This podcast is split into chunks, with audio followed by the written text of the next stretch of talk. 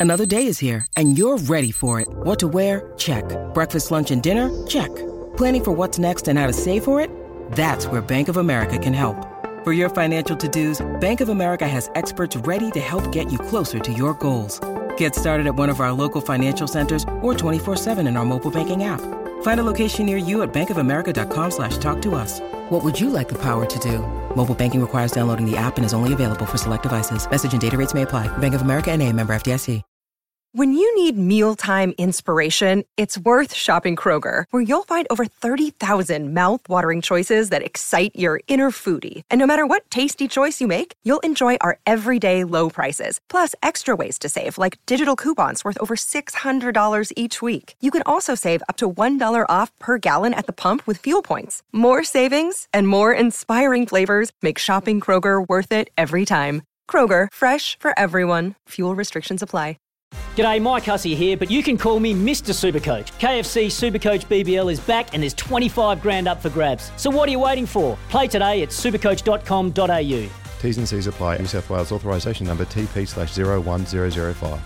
Maxiclear from Chemist Warehouse for cold and flu relief. Get 30 tablets for just $6.99. And Kogan Mobile, New Zealand's cheapest unlimited prepaid plans. Visit koganmobile.co.nz. This is Izzy and Kempy for breakfast on SENZ. Good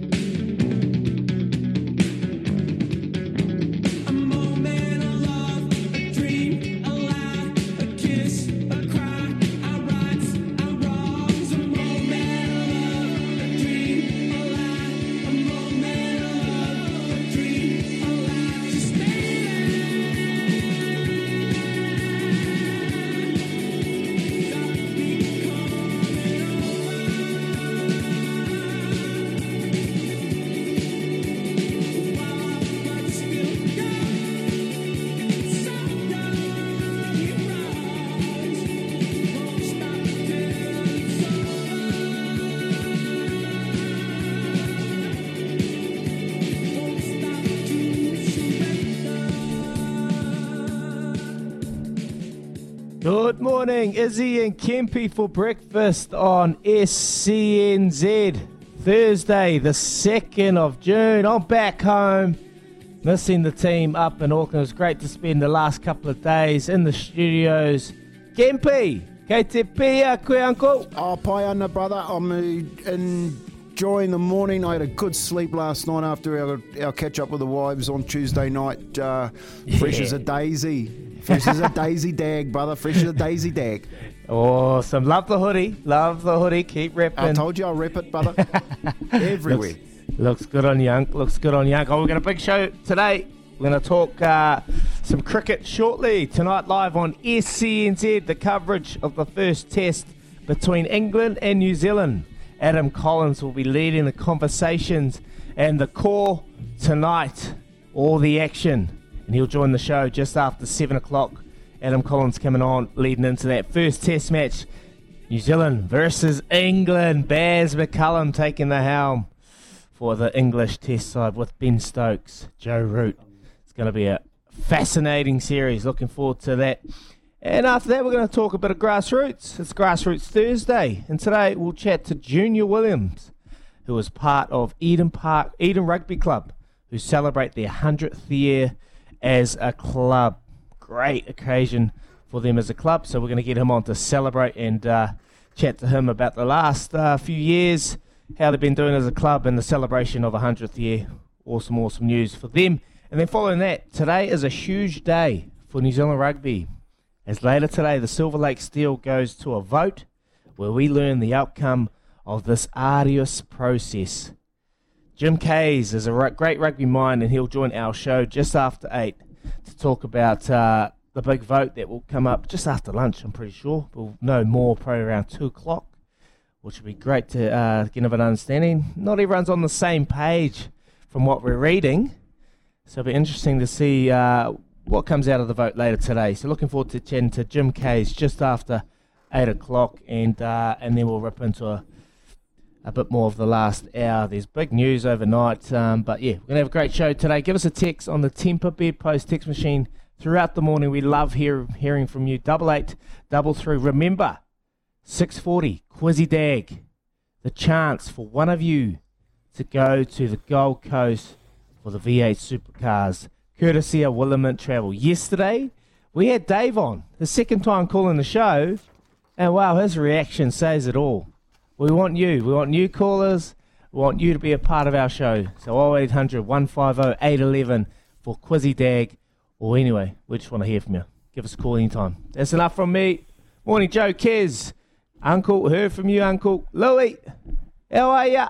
Yeah, good bro. Yeah, good bro. Uh, you're right. It has been an arduous process, this Silver Lake um, situation. But Izzy, it is not just rugby defining; it's New Zealand sport defining. I think. Mm. Um, so it's a massive day.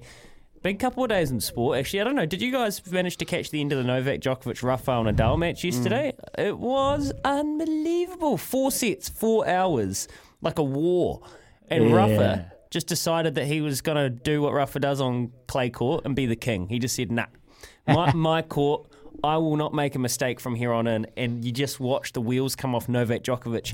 And there's only two people really that have ever made him do that Roger and Rafa. And people writing Rafa off, saying that Novak's going to run away with the Grand Slam total. Well, hey, this guy might Not just on keep. clay. This guy just keep might. This, he just might keep winning Roland Garros. and, you know, he's injured. He's got a sore ribs. He's got sore feet, and he just put With the, that rig, He, he just put carry the it. clamp down on Novak. So that was a huge highlight for me yesterday. I loved it.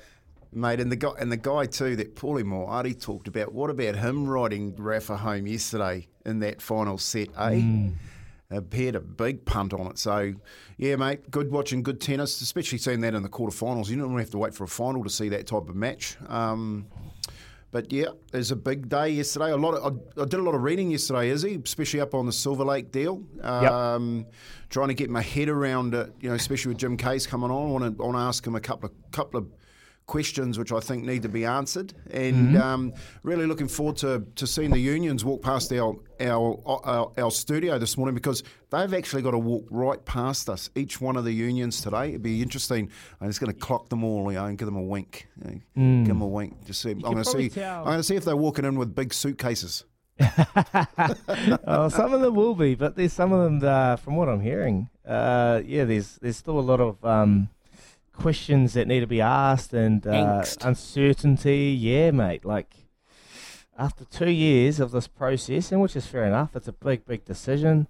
Five percent to eight percent of New Zealand state commercial rights are going to be sold, and the option most likely New Zealand Rugby won't get it back, and that will show that uh, Silver Lakes have an 85% reign on the global marketing ability of, of the All Blacks or something, some new uh, entity that they've created. Mate, it's um it's huge news, huge huge decision that they have to make, and I think the decision is these unions are going to get a million bucks. And a million bucks on the outside sounds all good and gravy and it's going to do wonderful things. But sustainability, like with these unions, can't just get this million bucks and then just five years down the track, we're back to square one. We're back to square one. But they have to, they have to build on it. They have to use it. They have to fund wisely. So Yeah, you're some right. big news questions and that, that need to be asked, Louis. You're, yeah, you're right, Izzy. And um, yeah, look, the, he's the he's got the crown of the sport of uh, the business of rugby uh, reporting. Liam Napier, he gets the gravy, and his piece in the Herald last night about exactly where this is at, and just so ever casually dropping the dropping the uh, wee fact that he understands Auckland, which is New Zealand's largest provincial union, has concerns to the point that its significant weight is likely to vote against it. And I actually didn't quite understand how the voting worked. So it's actually done on how many um, school and club, I think, uh, clubs you have in your region. That's how much uh, slice or how many votes you get. So, for example, Wellington, Auckland, and Canterbury, they get, I think, seven votes each. It was. They are big players in this. And if Auckland's wobbly because they are one of the major regions, well, what are the other ones thinking? And that's in Liam's backyard, so he's managed to obviously get some gravy there. So yesterday I kind of left here thinking it was probably a done deal. But you've seen weird things happen like this throughout the years, Kempy, where it's kind of gone, oh, it was actually right in front of us. There were people that were unhappy. And the other thing that Liam reported yesterday is that the uh, unions were have been really unhappy with New Zealand rugby and the amount of forthcoming information. Like they only got a lot of the information, and this is their side of the story. You got to remember, this is their side of the story. Mm. They reckon that they've only got a lot of the information earlier this week, and it's been kind of hard for them. And I'm sure New Zealand Rugby might be rolling their eyes, like I, I know, I know w- when you say stuff like this, that there's always another side to it. So I'm not, it's not no way picking on New Zealand Rugby, but the point is, there's angst. And on a day like today, angst can turn funny. Kemper, you've been in enough boardrooms, you've seen enough of this stuff where all of a sudden the wobbles come on and you just never really know, do you? Oh, you don't. You don't. Once you walk into that boardroom, you close the doors and the votes. It's all about numbers. All right. When you sit around a mm. board table, if you know governance, it's all about numbers. And the conversations that we we aren't a part of is the lobbying and the and the and the politicking that's been going on behind closed doors bet- between unions, um, between the Maoris, between the NZR, uh, to try and get the numbers to the right level so a decision can be made. And if you've got, you know, it's like it's like what, what is it? Sixty-one seats gets you in the get you in the government these days. Like if you've got the wrong numbers, mate, you're pushing it uphill. So you're dead right, Louis. They may they may be walking in here and the whole public thinking that it's a done deal today, and someone can easily come out of that room and say it's not done. We didn't get the numbers. You know what I mean? That's simple. Seventy-five percent of the votes they need to to get the deal done and dusted.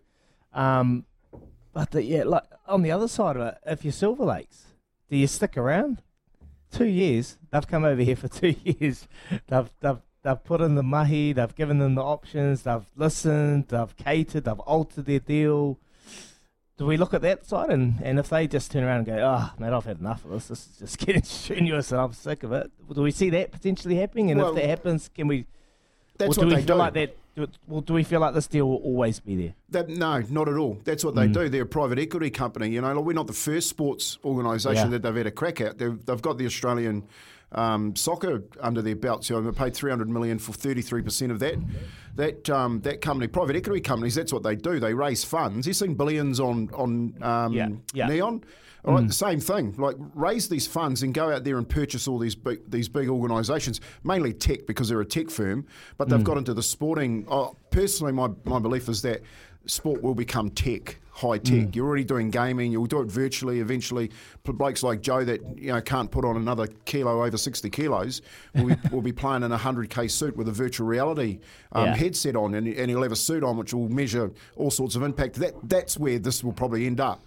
But the, the, the thing with it, if you miss the deal, they're a private private equity company. They go to the next cab on the block. They don't hang around. They've got Mm. Yeah, yeah. investors' money that they need to invest. All right, So, so, uh, that's that's that's what's going to happen. I reckon if they miss the deal, this is the this is a why why NZR are saying we got to get this deal done because they know that there's someone else knocking on the door waiting to take the, the 200 million up. Mm, and, and that's the question too, as well. Like at the moment, they've been valued at over four billion as New Zealand Rugby, the All Blacks brand. It's obviously huge potential. This next year is defining in the brand of, of the All Blacks. If we don't get this deal done, we go forward and we potentially look. I hate to say it, but we have some rough matches. We we we lose a couple. We go to the World Cup next year. Things don't go well. Does that devalue that stake? Does our five percent be worth hundred million now? Because it's all driven on hype. Now you look at you look at the Lakers. You look at the Lakers. I, I was checking out the Forbes most um, valuable teams the other day. They're worth five point six billion. They actually lose money. They actually lose money in revenue. I was looking at the numbers on the Forbes thing. They lose, I think, it's about twenty million. So they're actually not a team that makes a hell of a lot of money, but because of the whole branding and the hype behind it, it just makes them an absolute beast. So does it? Does obviously it, it works a lot on results. They're probably the most successful franchise in the NBA. Blah blah blah. So yeah, does that do that take it? Do they take that into consideration? Maybe a wee bit, but I think really what they're looking at is the ability to earn. And I don't think that you can, we can trash the All Blacks brand in a year. I think it Oh, would take a lot more than that. I think like the I think the uh, well, unless they lost, lost to Namibia, you know, like unless it was like a, a I wouldn't. And I But just I was reading. I was reading. They need the All Blacks to be successful for this deal to be good for Silver Lakes. yeah, They need the All Blacks to be successful. yeah. If they're able to go to America and sell the brand to America for the World Cup in 2031, they need the All Blacks to be successful. Yeah, they do. They need them to. I, I don't know whether that means. I mean, yeah, you're right. You're right overall. I mean, whether that means yet they have to win the World Cup or whether they can, you know, it's just not falling away. And, and I don't, you know, that that, that won't happen. It's not going to happen overnight, Izzy. But the, No. but your your concerns are really valid. And I think the overarching point is, if this doesn't happen now, when does it happen? Because I know mm. you're going to talk about it later on. But the Christchurch Stadium situation, it's quite similar. How many bites at the cherry do you get before you have to restart? You have to go again, another kibosh, another delay, and all of a sudden, you're not just messing with people's moods. Inflation, costs, values, everything changes. So, how many bites at the cherry do you want? And that's the point you're making, and I think it's a good one, mate. Um, yeah, busy morning, big morning. After eight, Jim Kayes, and, and we'll talk about it throughout the morning. I know, Kempi, you want to talk about it, and you're off the back fence as well. 17 minutes past six o'clock. Let's just park it for the second. All right, can't wait question of the day today is uh, all about one of the greats in news. Oh, not one of the greats in commentary. It's all about one of the great rugby league commentators of all time. Joe, you got that clip there to play? Marsh combining with Jones after CU. CU gave them an opportunity. Here's Jones in his space. Jones is inside the 10. Jones scores. New Zealand are level. New Zealand are level. This wonderful halfback, Stacey Jones, has opened them up after CU CU had provided the opportunity. New Zealand are level. New Zealand. That was a great night. Ah, great night. One of the great callers. Rabs, Ray Warren, uh, he has been a staple in our lives for as long as I've been alive and much longer than that. You know, he's a he's a genuine goat of the commentary box.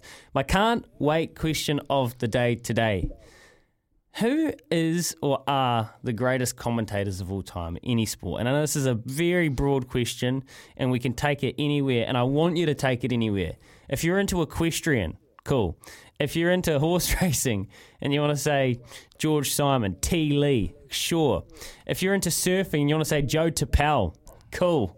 Whatever it is, come through on double eight double three or even better, give us a call and do an impersonation. 0800 150 811. If anybody does a bang on impersonation of their favourite commentator, somebody calls in and pretends to be Ian Smith. Perfect. You can have a $50 TAB bonus bet. Who is the greatest or are the greatest commentators of all time? Rabs Warren is iconic, is he? Wow, that's a great question. It's just got my brain going. I was thinking, what do I love? What do I love, man? I love some NFL commentators, man. They they do, they run a good setup over there. Ah, Ray Warren, what a loss! Ninety nine or Origin calls. Could he go on one more? Could have gone one. Could have done three. Could have done three. Well, everyone's going to miss Rabs. Do you want our answer now, Louis? No, no, Sorry. no, no, no. You, you, you Oh. just you, we, we can Okay. we can wait. I want to get the text steaming, Yeah. and I want to see Mm. I want to see this text machine, the Team to Post text machine, like go haywire, like Joe looks like when Kempy tells him as he booked, asked him Mm. as he booked our lunch table Still yet. Still hasn't booked it, is he? Still he hasn't not? booked it, mate. What a, are you busy, Joe? Parking on yellow uh, Well, actually, the truth is, I went to book it yesterday, and look, it's all booked out. But but there aren't, there aren't no, no, no, no. There, there are tables. What did I say? No, What no, did no, I say? no, no, no. Let, let- let me let me speak. Let me speak. Oh they, they, they leave some booths for people to like first and first serve. So I'm gonna as soon as it opens on Friday, okay? You're and, and going hold there. it. Yes, I will. I will. Radio. That's a that's a that's a subplot. That's a subplot. Just a bit of context for anyone wondering. Joe was told to book lunch two weeks ago, and he hasn't done it for Friday, and now we're booked out. So that's a subplot. He'll have, we can go have a talk to Joe in a second. What is and who are the greatest commentators of all time? Mike Breen, easy says Steve. Get them flying, and Izzy and Kempy answer the can't wait question of the day after this. Here with Chemist Warehouse, great savings every day. Play clock at five. Pass is intercepted at the goal line by Malcolm. 25 minutes past six o'clock. Can't wait question of the day. Who are the greatest commentators in sport? Um, because Rabs, Ray Warren is gone. He's retired after uh, just a glittering career. And Brett says Al Michaels alongside John Madden. Yeah, Al Michaels is, as he said, NFL, NFL greatness. Charlie, we'll get to him in just a second. Izzy, who do you have?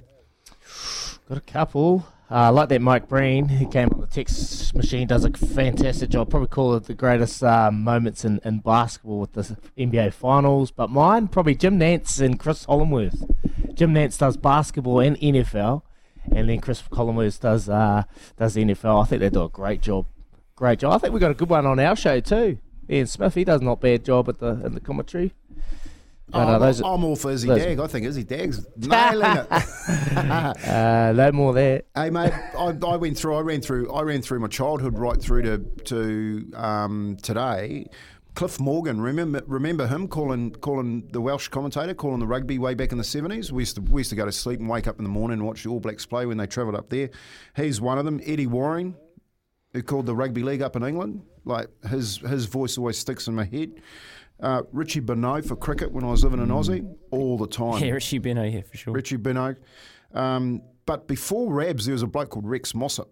And Rex Mossop was like the Rabs back in those days in the early 80s.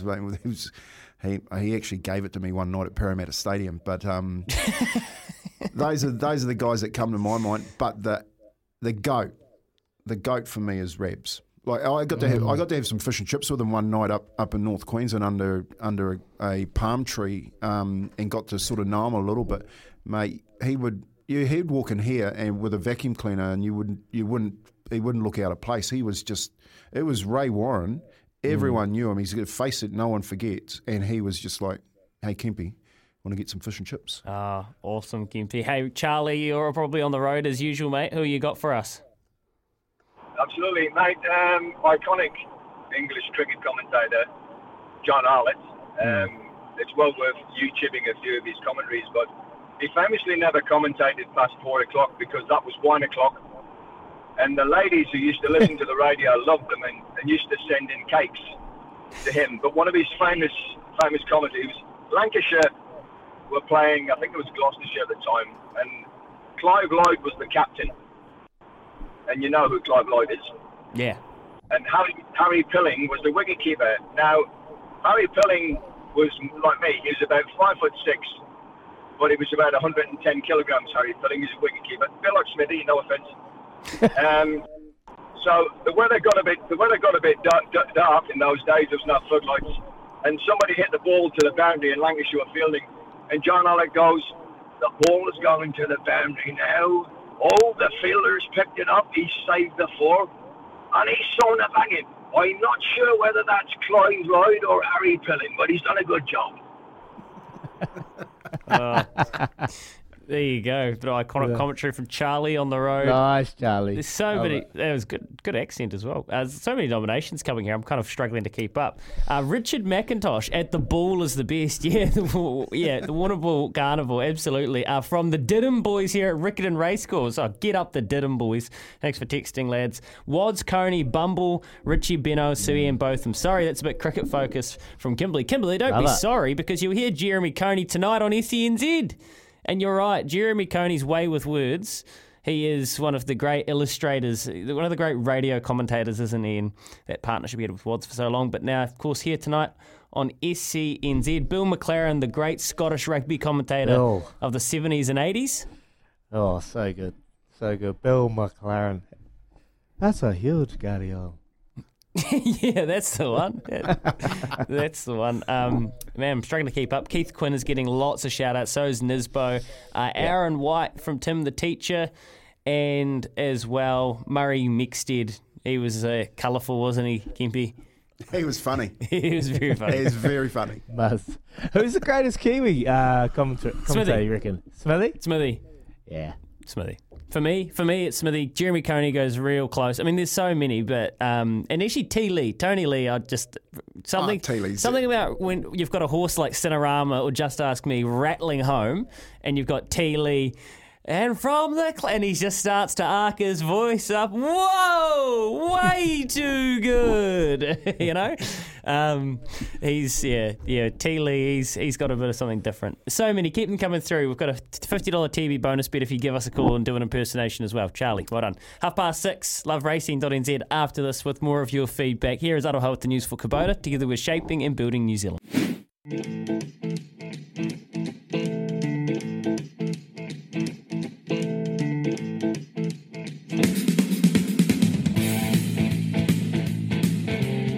SENZ, 27 minutes away from 7 o'clock. We're talking about the greatest sports callers of all time, um, Ray Warren Rabs is hanging them up, hanging the binoculars up. And, you know, famously, I think, I could be right here, Kimpy, Rabs never watched replays or never used the TV screen in the booth. Yeah, I'm, He- look, I'm not. I'm not too sure. I'm, I've heard that before. It's kind of half verified information, but yeah, he used to watch the game live, either with his binoculars or out there. And as obviously he's getting older, it's hard and hard to. So he's just an absolute purist. Um, Joe's come through with a really good one. Jack Buck, baseball commentator. Yeah, of course, and son Joe Buck does the baseball, and now he's actually the, he's doing Monday Night Football with Troy Aikman now, and so that's a that's a dynasty of a family, really. And Andrés Cantor, the Argentine commentator who invented Martin Tyler as well. Good text there, Joe, and plenty more for Henry Blowers and Bill McLaren. Uh, see your text there, Mike and Tim. Thanks for coming through. Keep them coming through. Anyone that's got something a little bit unique, like who's whose favourite surfing commentators, Joe Turpel or you know Ronnie Blakey? Give me something a little bit out there on double eight double three. Loveracing.nz is your home for everything thoroughbred racing. Who's looked at the fields this week? Kempy, I imagine you would have. Yeah, I've had a little. I've had a little look on it uh, this week. Uh, Louis, there's a great horse running around on Saturday in Wanganui in race six called Just Ask Me. Ooh. Sounds like a Just Philadelphia lawyer. Yeah. he is a Philadelphia lawyer, that boy, and uh, yep, it's uh, it's going to the be a good race. The bully, the bully is he's training very well, and uh, he'll run well. But uh, he's actually come out second. Fa- he's actually come out in the book second favourite. So Well, Kimpy, don't try and Ooh. you don't have to be you don't have to play your cards close to your chest, is he? Because this is how well he's going. He's four fifty into three sixty. so where do you Man, think where do I've you think that's that. come from?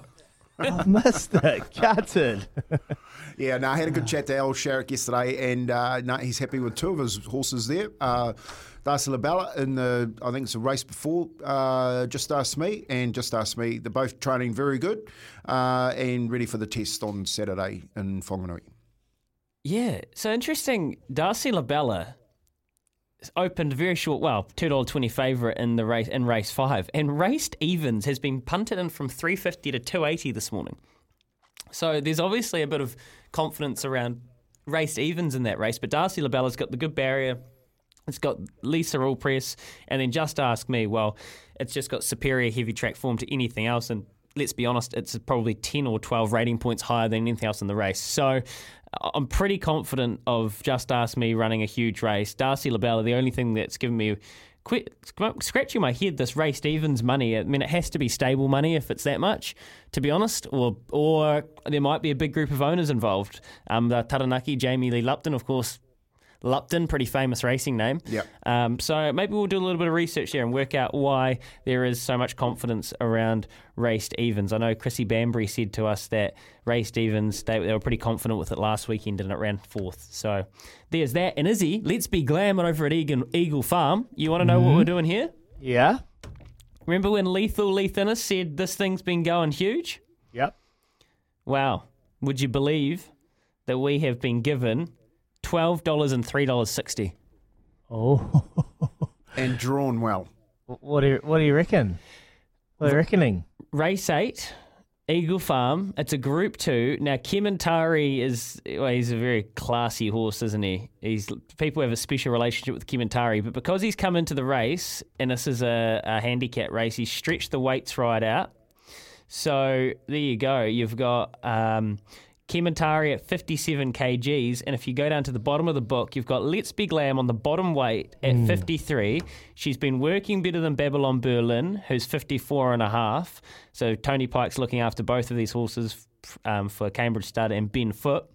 And Leith has been doing a lot of track work with Let's Be Glam. He was pretty confident. I tell you what I would do. I would have something small on the nose, on the snout, and then I would have the two dollars seventy for a top four.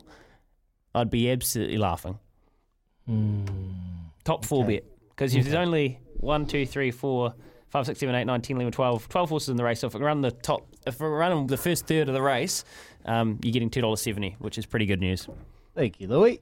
Thank you, Lethal. no worries. Tim, oh eight hundred one five oh eight eleven. You've given us a call for a commentator.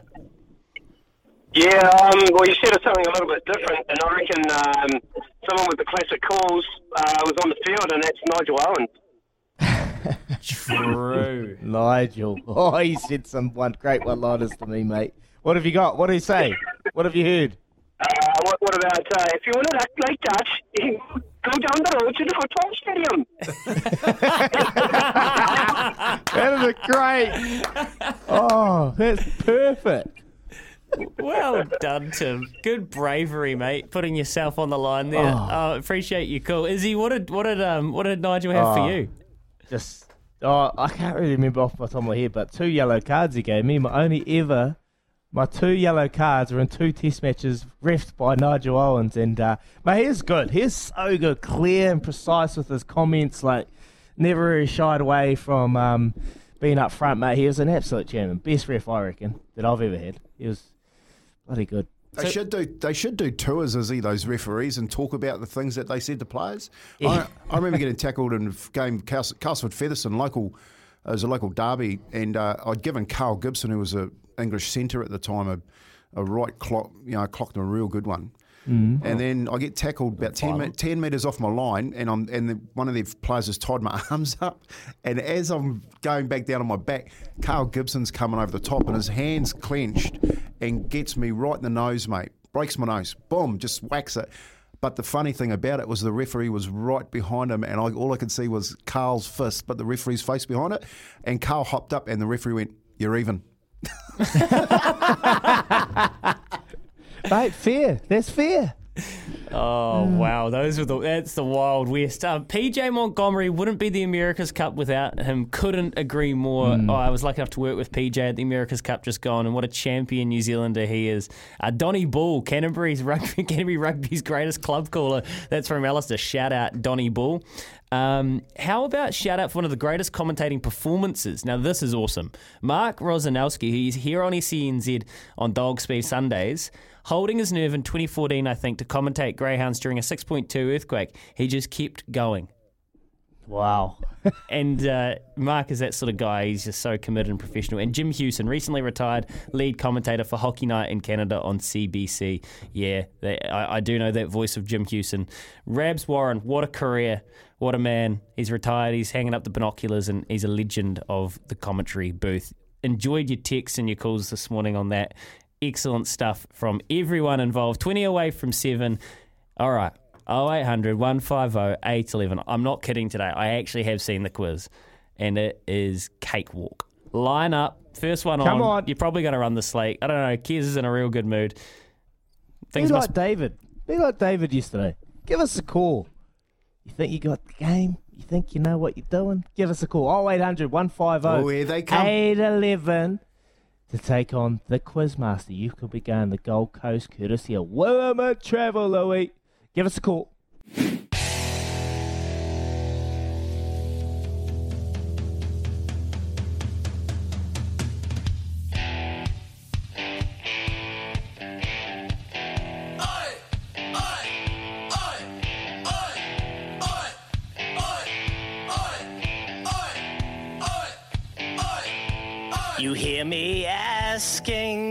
These questions on your radio, giving you the chance to head to the Gold Coast. Five questions for the win. Supercars on the line. 0800 150 811, you're mine. It's Quizzy Dag, give it a go. It's Quizzy Dag, now don't you choke. It's Quizzy Dag, who knows the most? It's Quizzy Dag, we're going to the Go go. Good morning. Here we go. We're going to rip straight into it. Brett from Huntly. Morena, Brett. Catch a beer, quick. Oh, catch a play, KT. Mate, mate, let's rip into it. Here we go. Question number one. The Black Caps' first ever major ICC trophy win came in the 2000 ICC Champions Trophy tournament. Who did they beat in the final? Pakistan. Apopo. Apopo. Sorry, Uncle. Have a good day. We're going to go to Luke in Dunedin. Morning, Luke. Morning, boys. How are we? Morning. We're, we're very good. We're very good. Thank you. First Black Caps trophy. ICC came in the 2000 ICC Champions Trophy tournament. Who did they beat in the final? India. Get it in. India is correct. Well done. Question number two. Ivan Vicelich is the most capped all white of all time. How many caps did he win? Oh, there's going to have to be a clue, please. Two fat ladies. Two fat ladies, 88. Bang. Bang. There's, those, there's those days spent in those halls with me, eh? Have we got no banging or some no bowel noises? Or? Nah, yeah, Oh. we haven't paid the bills. we've run a, we've, we've, our subscription hasn't been renewed for the bells. Oh, all right, here we go. Question number three. Irina Makaire has officially played her 100th National League match. Which ANZ Premiership team does she play for? I'll go with the Magic. Ooh. Well done. well done. Question, question number four. Who's, who was Israel Adesanya's last opponent? Oh, um. Nah, nah. I'll see you tomorrow. Sorry, Lukey. Have a good day, mate. We're going to go to Brenton. Morning, Brenton. Morning, brother. Morning, butter. Here we go. Who was Israel Adesanya's last opponent? Oh, I don't know, mate. Can I get phone a friend of Kempy, mate? Or Oh, great Yep. chocolates. oh, Whittaker? well done. Ding. Great Ding, ding, clue ding, there, Kippy. Bing. All right, question number five. To take it home, Brenton. What is the name of Golden State Warriors' home arena? Oh, jeez. Uh, I don't know. Another clue? Nah. Sorry, Brenton. Chat tomorrow, mate. Pistol Pete. Is Pistol Pete going to be in the draw for the first time? Good luck, Pistol Pete. Uh, what is the name Thank of you. Golden State Warriors' home arena? I wouldn't have a clue. Have you got a uh, clue for me? Yep. Oh, Chevy was a great actor. Uh, Chase Serena? Oh! That'll do. That'll do. What a great. Pistol Pete. I was going to say, do you have kids? What's that, sorry? Just Have you got kids? Have you got kids, Pistol? Oh, I was going to give you a clue. If Uh, you've watched, yeah, if you've if you've got Paw, if you watch Paw Patrol, it's one of the it's one of the dogs, Chase. that would have been tough, mate. They narrowed it down to seven. Yeah, awesome, mate. Thanks very much. Have a good day. Well done, Pistol Pete. He's in the draw. Yeah, Pistol Pete. How Righto. good. Somebody new in the draw. And he was one of our callers over uh, summer as well, Kimpy. Came out of the woodwork. Yeah. Big Carlaw Park fan. Loved it. Absolutely loved the Carlaw Park stories. So, um, and that's a sharp clue as well. That's not a gimme. That's not a gimme part. Chase Centre, Chase Arena, ah, same thing. Eight minutes away from seven o'clock this morning. Kez, well is, done. Kez is checking out who Chevy Chase is. Well done. Pistol Pete knew his movies. Well done. Uh, eight away from seven. Kempy off the back fence after this. I wonder what he's going to be talking about. Hmm. Have a guess. Maxi Clear from Chemist Warehouse for cold and flu relief. Get 30 tablets for just $6.99. And Kogan Mobile, New Zealand's cheapest unlimited prepaid plans. Visit koganmobile.co.nz. You're listening to Izzy and Kempy for breakfast on SENZ.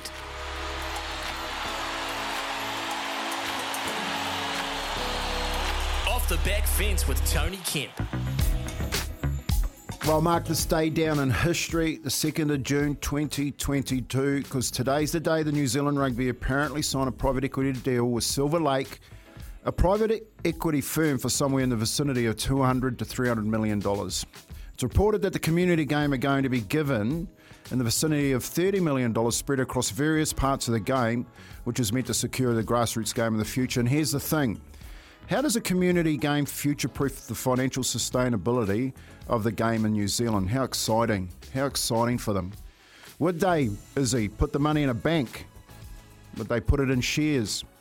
Or is it the best to distribute it equally amongst the unions as they as they are talking about to do whatever they like with it? Anyway, here's what I think. All right, why don't the unions invest the money with a tier one construction company and retirement village groups such as Somerset and build a retirement village in each province around the country, converting their grounds into a profitable proposition. Instead of having white elephant grounds like Eden Park that host a handful of events a year, build profitable building with high occupancy rates within their structures to increase, increase income potential. With an ageing population and the licensed, licensed occupy model that retirement villages use, I think retirement villages are as good as an investment you can get. And within a couple of decades, if the unions pool their resources uh, together, each province will secure a perpetual fund through this model to fund their own game locally. Izzy, would you invest, if you were the CEO, your provincial fund in this model, or would you simply put the money in the bank? Off the back fence with Tony Kemp. I would invest, Uncle. I, I think that's what I spoke about at the start of the show. Like, yeah, this is obviously all well and said getting a million dollars and letting it dwindle down, and then we come back to the situation in five years' time. We've got to build for the future. Million dollars is a great start, but let's try and think of opportunities, ways that we could turn this million dollars into 1.5, 2 million dollars. The world is tough at the moment. Inflation, materials. It is a tough situation. So there is time here to sit down and build a solid plan. So love that from you, Kempy. Great, uh, real insight of what they should be looking forward in the future. Coming up, we're going to talk some cricket and we'll react. We'll, we'll round back to that. We'll t- talk, chat to Adam Collins out of the UK. He is live here on SENZ tonight, 9 p.m. You'll catch it all. Going to get him at Cafe now. Here's Aroha with the news for Kubota. Together we're shaping and building.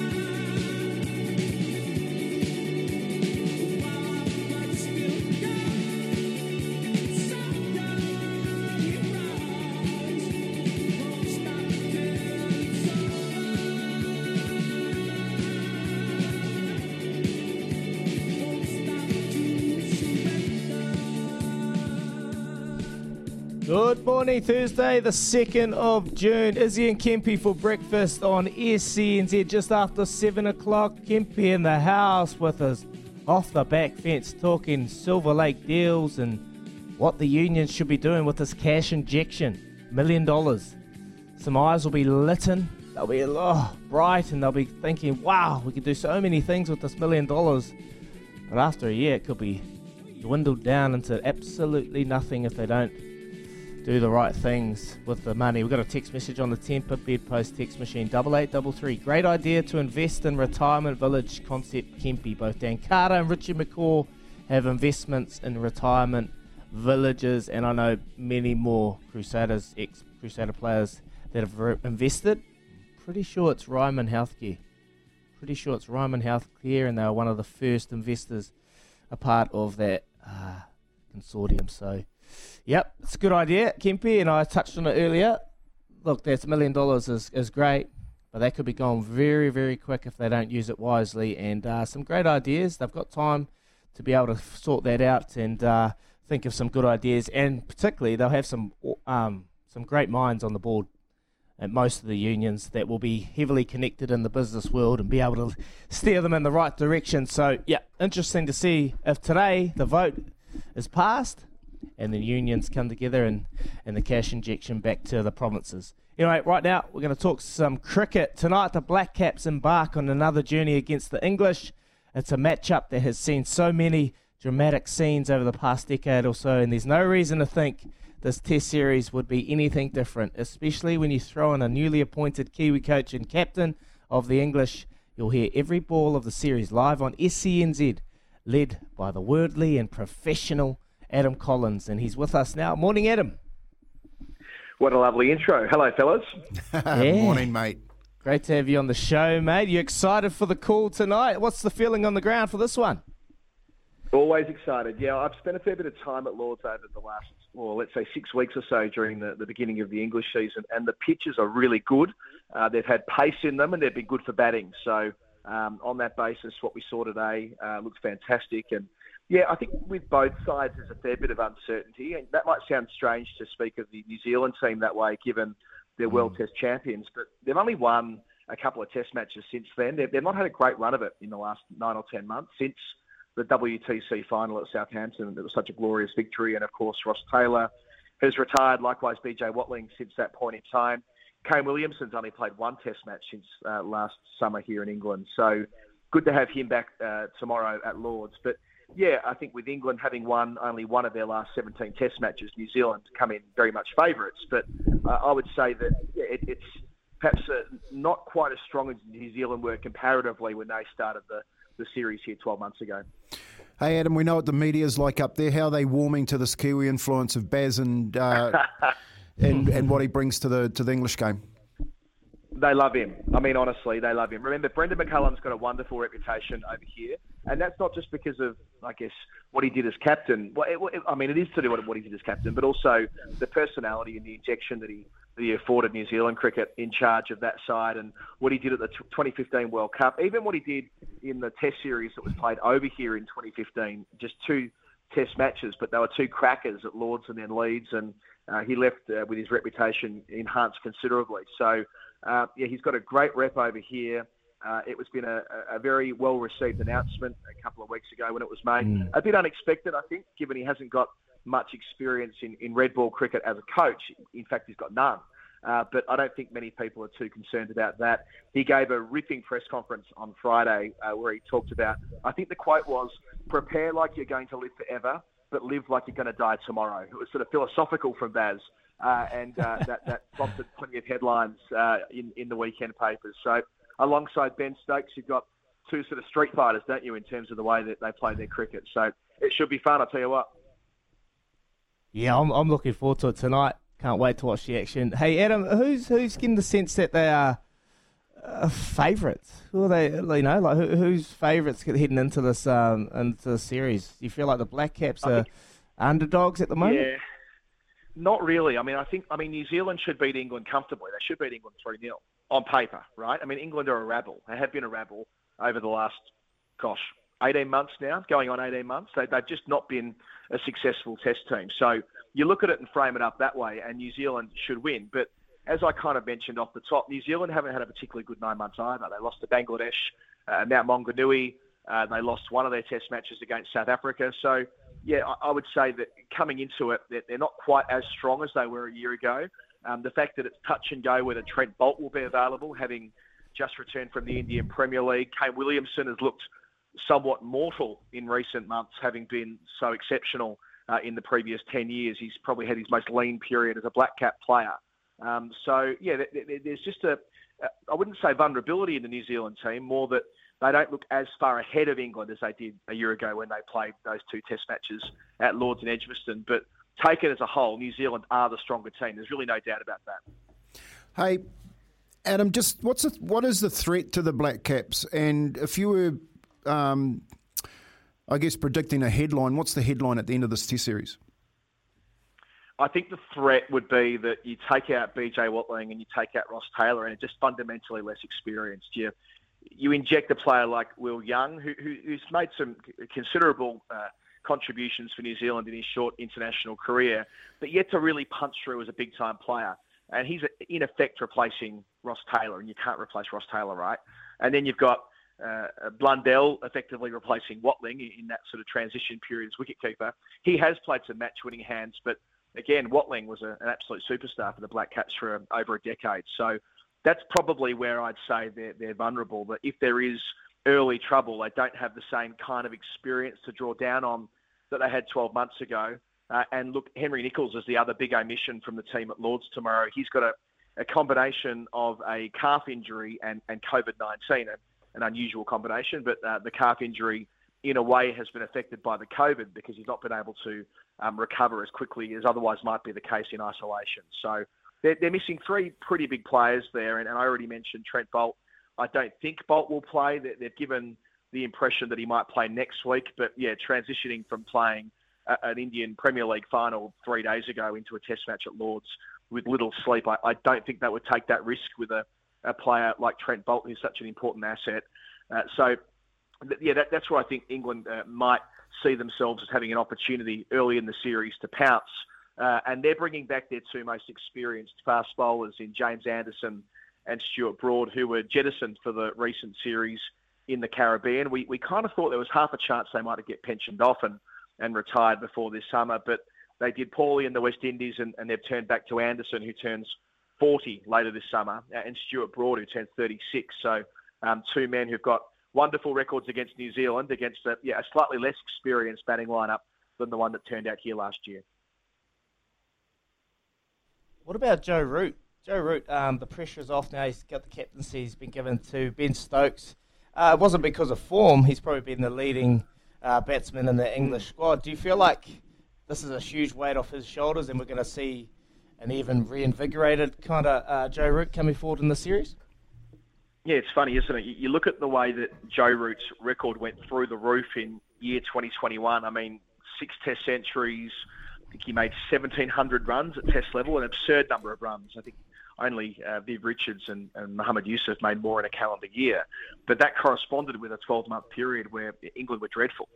So, uh, with the exception of how they performed in, in Sri Lanka at the start of the year, they went around the world and stuck the joint up. So, um, it's, I suppose, not really about Joe Root's personal performances. That's not why he lost the captaincy. It was that the team beneath him just weren't performing consistently enough to justify him remaining in the role. So, as to whether he'll be reinvigorated, he's only 31. It's actually quite a young hmm. age to be a former captain.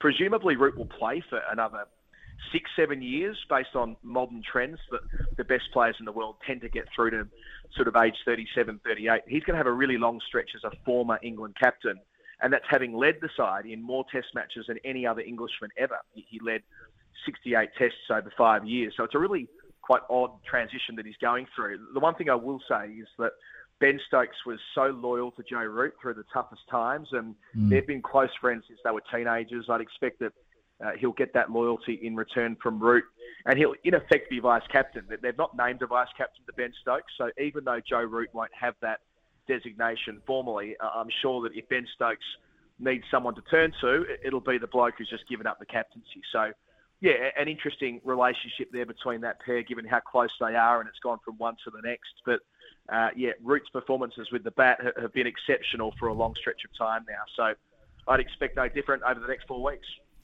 Hey Adam, that's uh, some fantastic insights. Just just give us a look. You're calling the game live for us here on SENZ. What have you What have you done, mate, with your homework? What do we expect, and what's the little gem that you're going to pull out, um, or ha- what have you worked out? Well, how are you going to open the series up for us?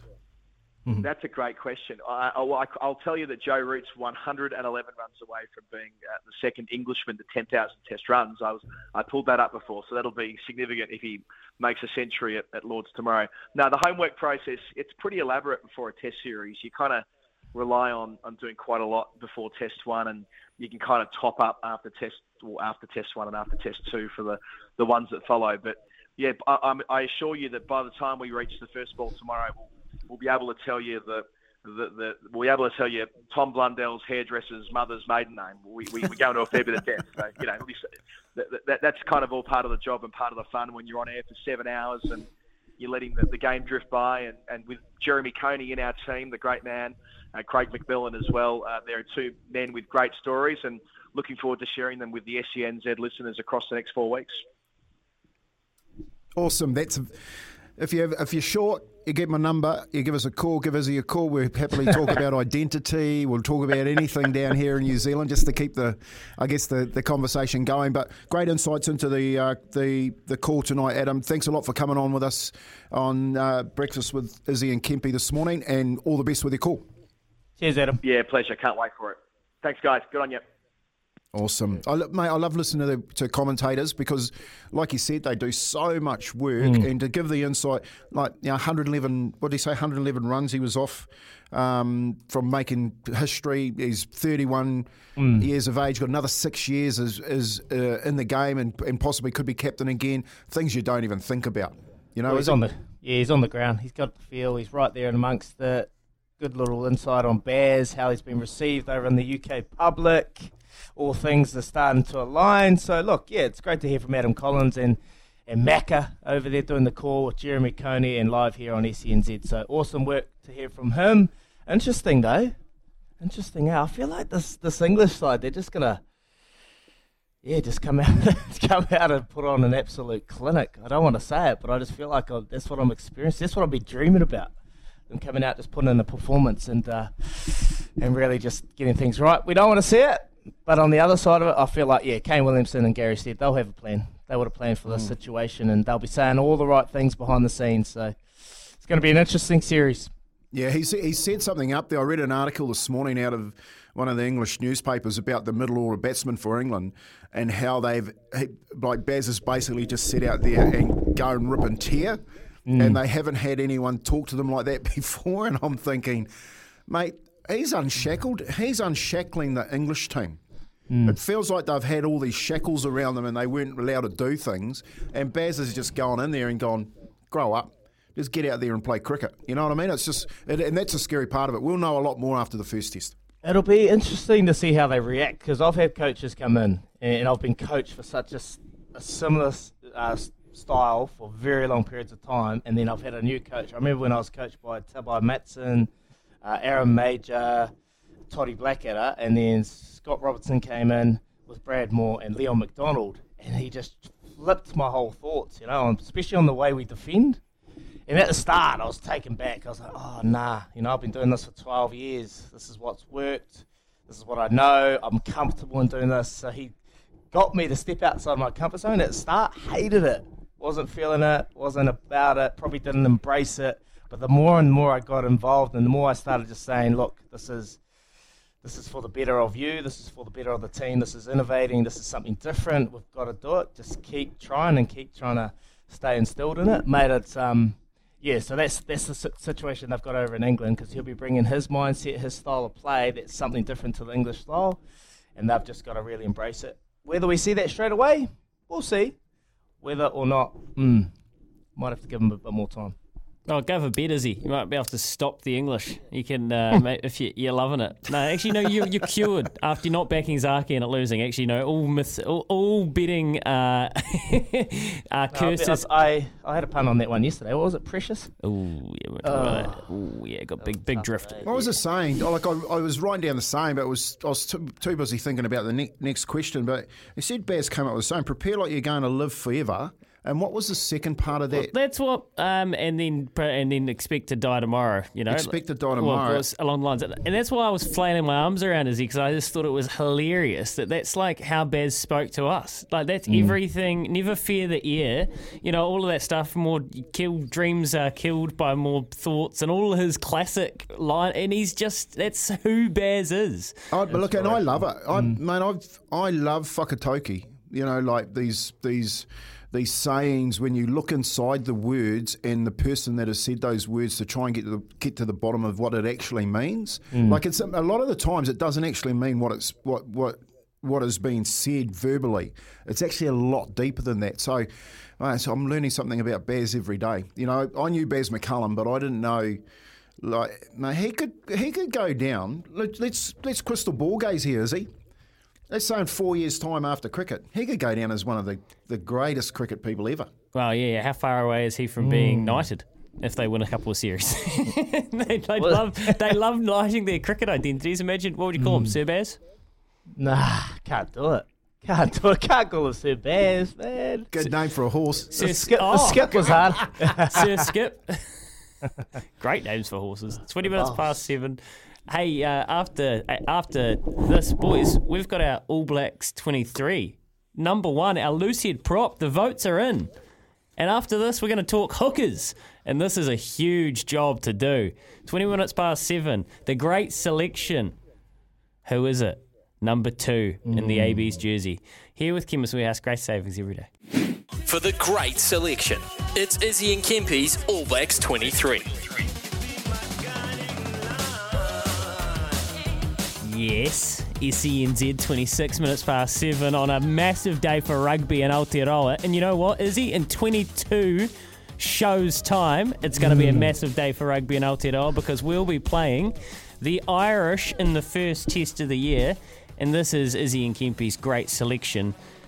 Can we overstate how important the team that's picked to play in this series and for the rest of this year is, Izzy? Because 18 tests out, you can't be chopping and changing, can you?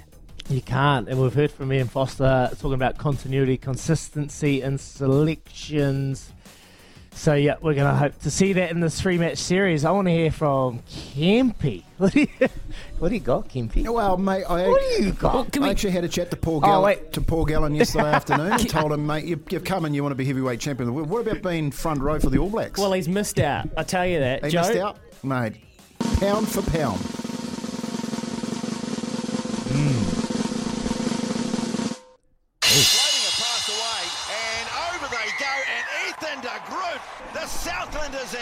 And the Stags up, big time. The loose head prop ranging out wide. paying about 300 to 1. The first name on the team sheet. It's a Southlander. Ethan de Groot. Ethan de Groot. Ethan de Groot has beaten out. Um, well, who did we have? George Bower was looking like a favourite. Uh, Ofa Tu'ungafasi. I think a lot of people saving Ofa for maybe the other side of the scrum or off the bench. Um, and we had a, a couple of other votes. But Ethan de Groot, seriously, I think people look at Ethan de Groot as he is more of a long term, hey, let's give this uh, guy a bit of a go. He's got a lot of upside. So that's Yeah. one. Loose head, done. Hooker. Now, this is contentious. Daggy, who you got? Ah, I ju- I haven't got my patch on, okay? Just remember, I haven't got my patch on today. I've gone Oh, too easy. with Cody Taylor. Yeah. too easy. Yeah, I've gone with Cody Taylor. Uh, look, I just feel like his last performance, Brumbies, before he got his rib cartilage, he'd been getting going from strength to strength. I think he's looking at the front. Look, Dane Coles has just been injured. Like, he's been injured, his calf, and then he came back and got the flu, so we just haven't seen enough. Samisoni Taukei'aho, he'll be there, but yeah, I'm, I'm expecting Cody Taylor to start coming the Irish series. Uncooked for you. Well, I've at the Bro Lewis patch. I'll put the same patch on. I'm going Cody Taylor. I, I think I think hooker is the most important position in this team. You know, you've got to have someone uh, that's reliable at, at time of throwing the ball in the line out, that understands the calls, that can get the forward pack moving. I think Cody Taylor's been there, done that, and can do that for this All Black team. Yes. It's the three musketeers. We're all in agreement. I watched a clip yesterday of Cody Taylor talking about what finals footy is, talking, speaking for the Crusaders, and he said finals footy is nothing special. Finals footy is doing your job and not making mistakes. And if you do your job more times than the other team does their job, you win. And I was like, mm. that is World Cup front row material. Cody Taylor for me. So who's it for you? Double eight double three or head to SENZ underscore Instagram. Here's the name of the game. We're picking our 23 for the first test against the Irish. The person with the most votes gets the jersey. Yesterday, Ethan de Groot had the most votes at loose head. Today, we're asking you for your hooker. We've all gone Cody Taylor. Remember, you we'll pick a bench as well, so you don't need to worry about that. Where is Colsey at, do you think, Dag? Daggy? Um, yeah, look, I, I think he'll he'll be there. He'll definitely be there. He's just got so much money and respect, and we know what Colsey brings. He brings a hard nosed edge. Like when him and Brodie Retallick were in that team in the All Blacks, it was different. They were real thuggery and just real rugged, and they just didn't take a backward step. So I'm expecting Colsey to be there. It's whether Kurt Eklund has he done enough? Mm. Has Kurt Eklund done enough for the Blues to maybe flip the script and get an opportunity? We'll see. Samasoni or Kurt Eklund. Hey, mate, I reckon Colesy be a great hooker and uh, like you know mm. forwards that can transition to rugby league. Mm. The, when I watch Colesy play, I reckon he can transition to a hooker in rugby league. Big Warriors fan, huh? Big Is he? Warriors fan. mate. Yeah. I, I, mate, I love watching him when he's on. Bring him home. Who is your hooker for the All Blacks? It's Izzy and Kempy's great selection. Our All Blacks 23. Who's your hooker? Double eight, double three. Get your votes steaming in. Ash Taylor? Sorry, Ash Dixon? Phil from Hastings? I mean, anything flies apart from Paul Gallen. Send us a message. Double eight, double three. Who is your All How many Blacks votes hooker? did Paul Gallen get? literally won. 29 away from eight. Back with more of your votes after Aroha the News for Kubota. Together we're shaping and building New Zealand.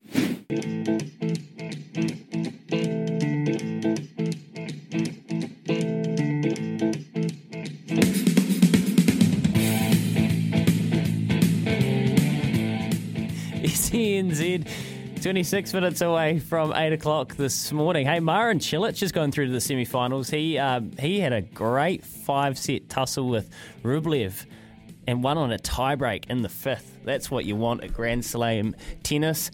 Uh, if you're around the country, no doubt you'll be looking forward to SENZ cricket tonight, 12:60 a.m. down there in Christchurch. You'll be up all night, no doubt, watching along with, listening along, I should say, with Adam Collins. Uh, and the whole entire crew calling throughout the night. We spoke to Adam Collins, and he talked about how Baz has already got the English media under his spell. He gave a ripping press conference on Friday uh, where he talked about, I think the quote was, prepare like you're going to live forever, but live like you're going to die tomorrow. It was sort of philosophical from Baz. Uh, and uh, that, that prompted plenty of headlines uh, in, in the weekend papers. So, alongside Ben Stokes, you've got two sort of street fighters, don't you, in terms of the way that they play their cricket. So, it should be fun, I'll tell you what. Street fighters, and that's so. I mean, that is he. That is Baz to a T, isn't it? That Yeah. like, yeah. That's his. That's his mantra, mate. He just very inspirational, pretty direct with his messages. Doesn't shy away from the from the tough conversations, and um, you know that's what you need from a coach, a realist, someone that's just gonna say it how it is, and that's what Baz does. So, where are we at with the Black Caps 11, though? Kane Williamson Hmm. front of media and gave a bit of an update on Trent Boult. Trent um, is obviously a, a world class player, and um, we've got you know great variety in our bowling attack. So having a look at the surface and working out um, you know what we want to go with and that balance, um, and who's all ready to go. Um, most are obviously Trent's one to, to look at today.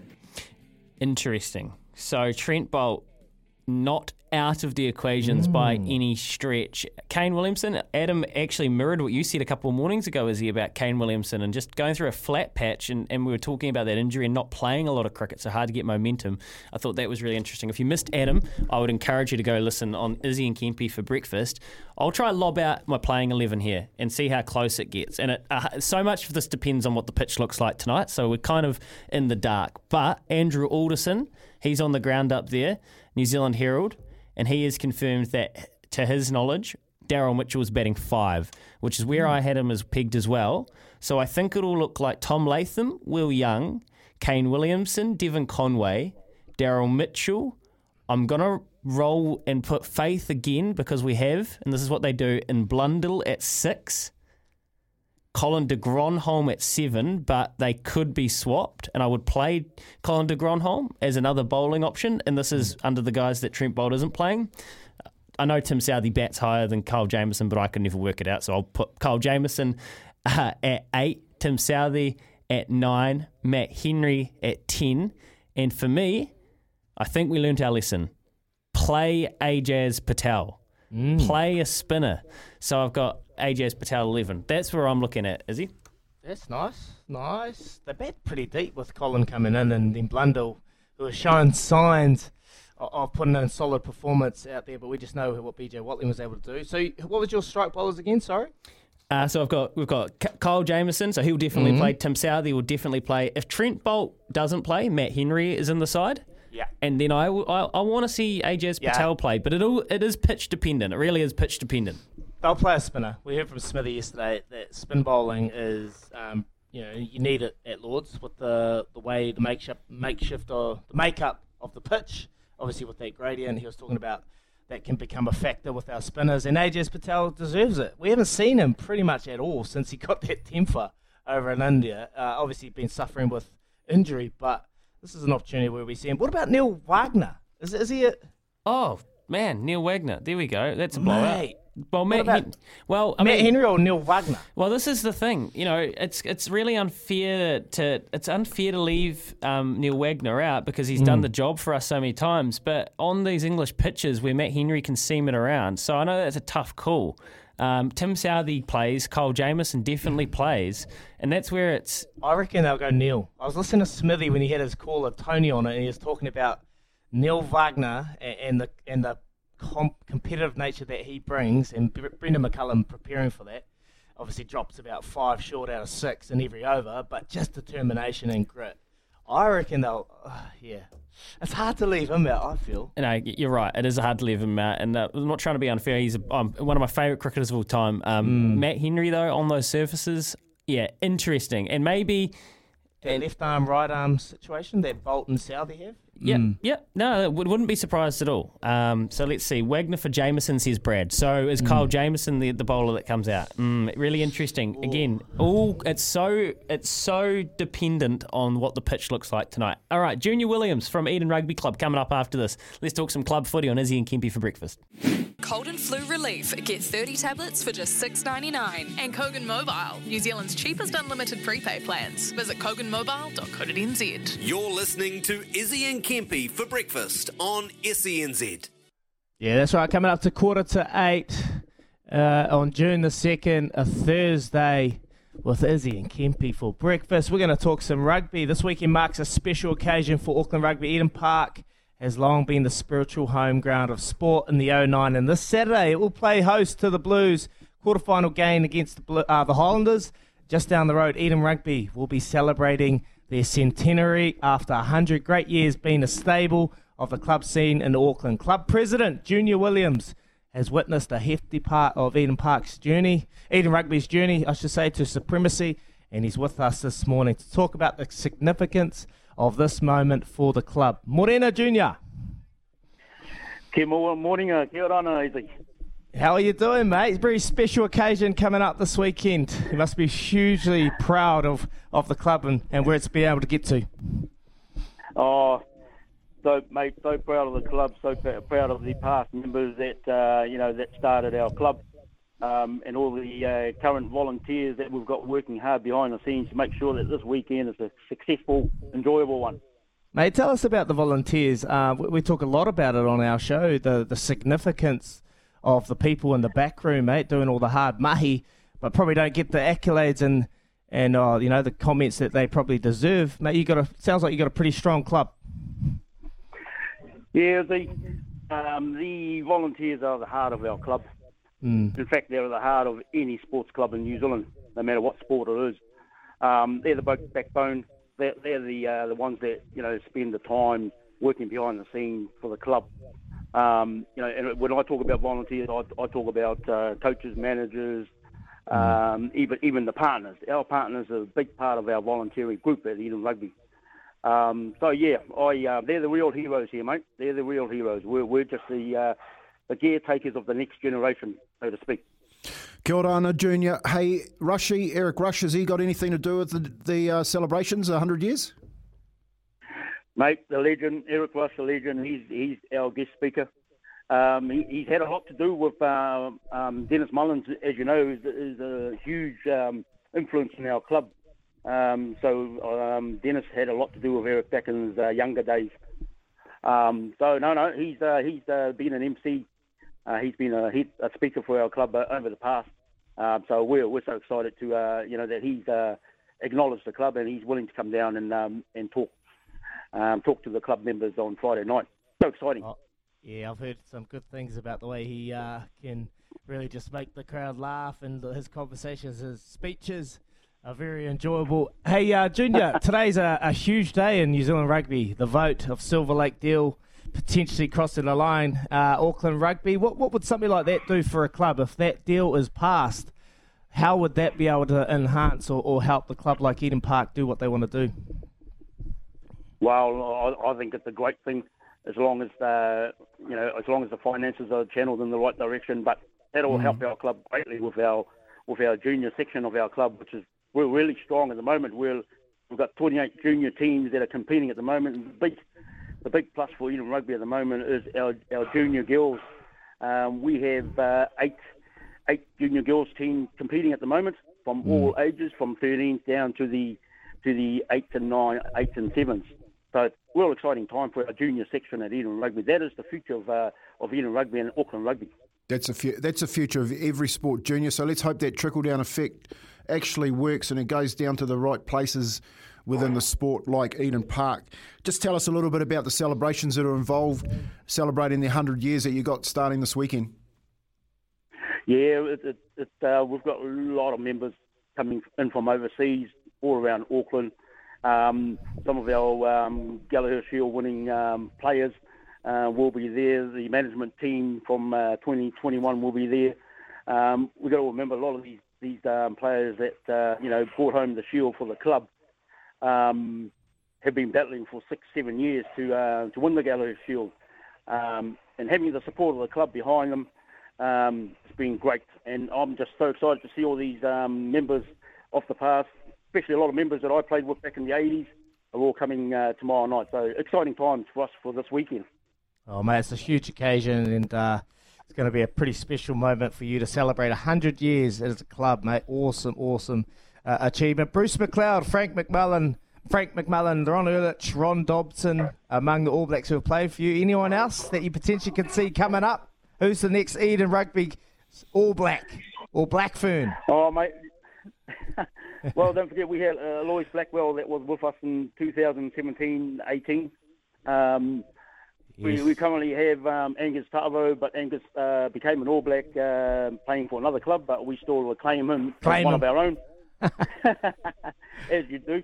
Um, Yeah. and, and all the past All Blacks, um, that the guys that made the All Blacks, they obviously, um, you know, went to other clubs and uh, became an All Black, but we still claim them as uh, as our very own. They started their footy at Eden Rugby. Oh, Eloise. Hey, Junior, Awesome. one question to, just before we let you go. All right. Uh, in three weeks' time, about three weeks, I think it is, uh, Louis will correct me on that if I'm wrong. We've got the final at Eden Park and Blues are playing the Crusaders. Who wins? Oh, mate, I- I'm, I'm a blue and blue yes. Blue and You, through, mate. you never look that far ahead. That's the that's the mistake they're going to make, Uncle.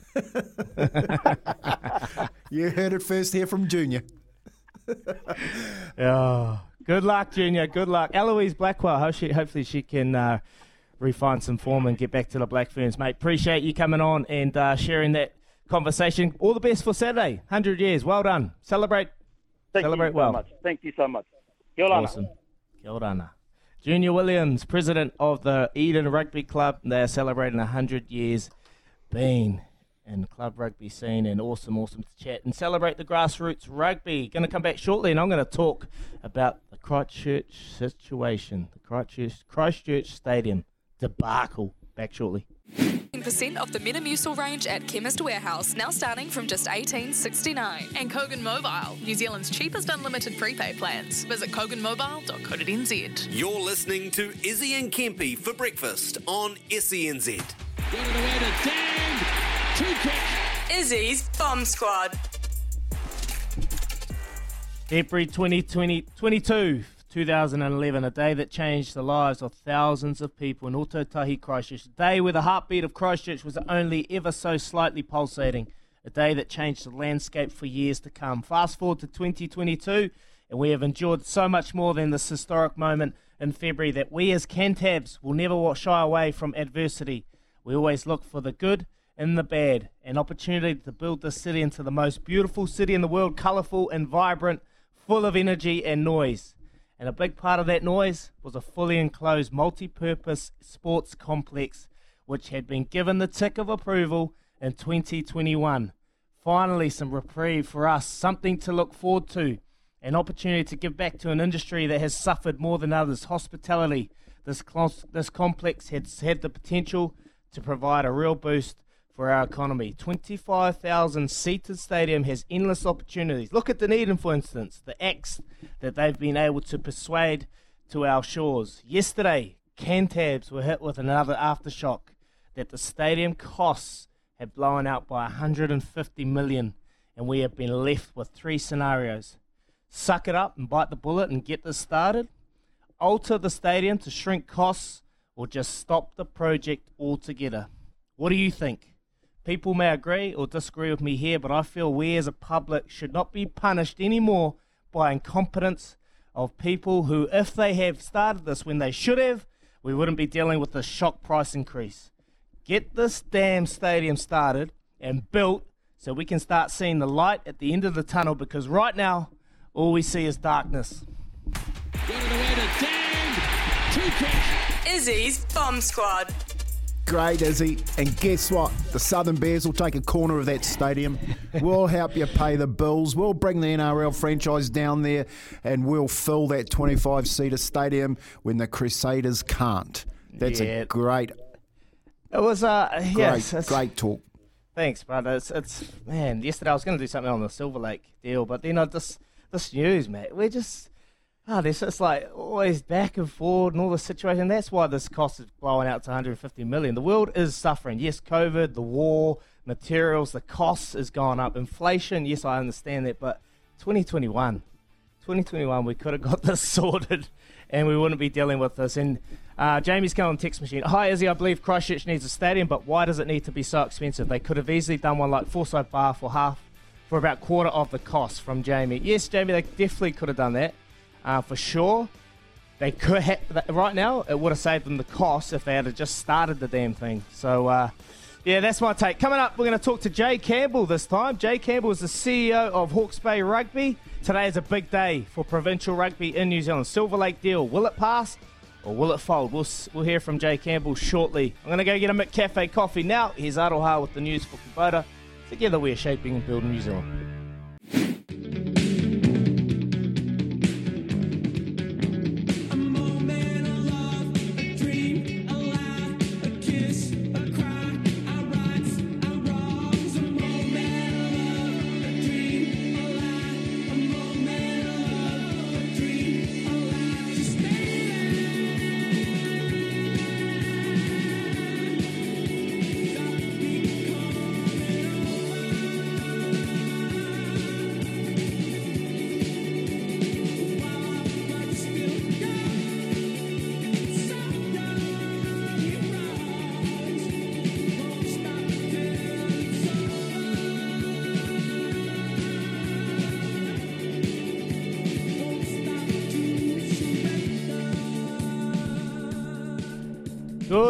Morning, Izzy and Kempy for breakfast on SENZ just after 8 o'clock, Thursday, the 2nd of June.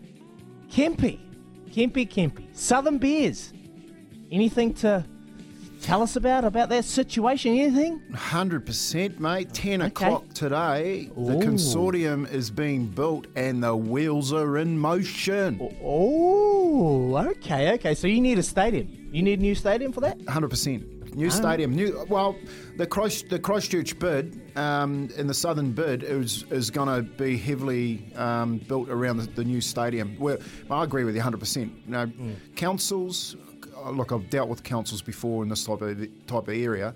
Mate, the, the reason why it's going to cost you another 150 million dollars is because your councillors are just what do you call that?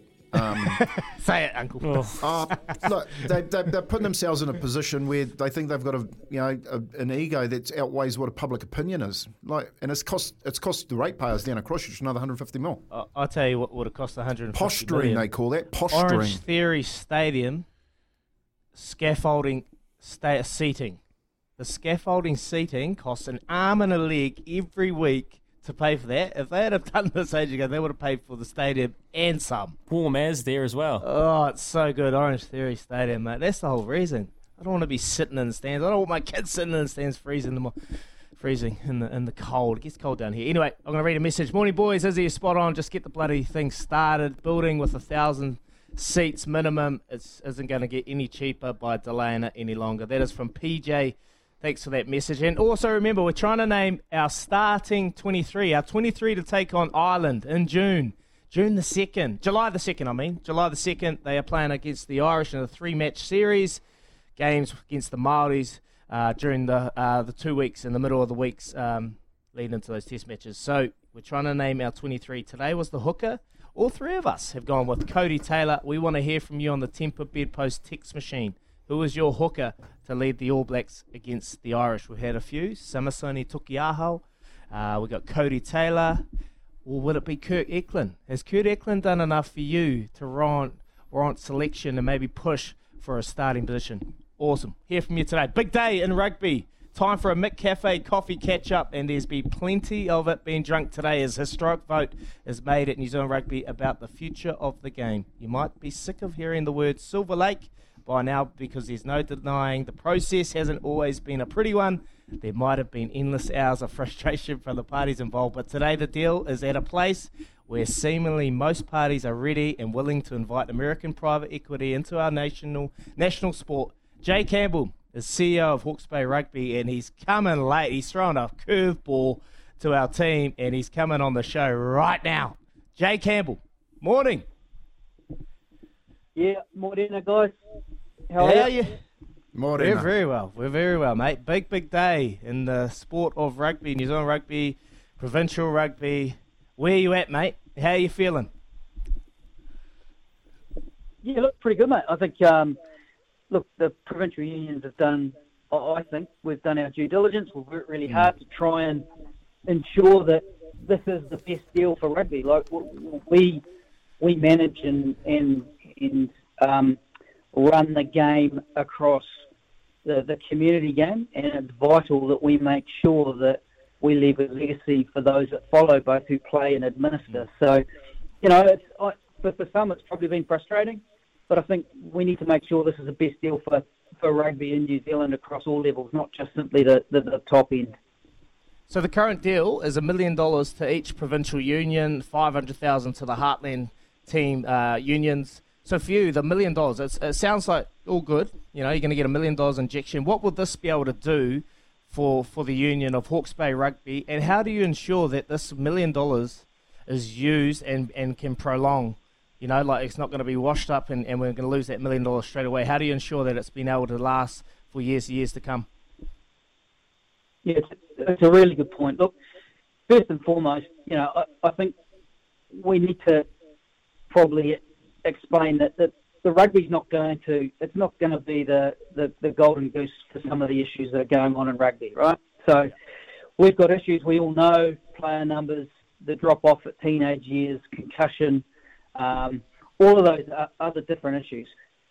A big pot of gold isn't going to suddenly, instantly cure those issues. However, um, by getting, and if we, we talk about Hawke's Bay, a million dollars will certainly help shore up our balance sheet, and that, that's that's the first thing. Um, in terms of what is that going to be used, I think it's really, really vital and important, and I think provincial unions understand that these funds need to be um, ensured that it's a it's a legacy for the union.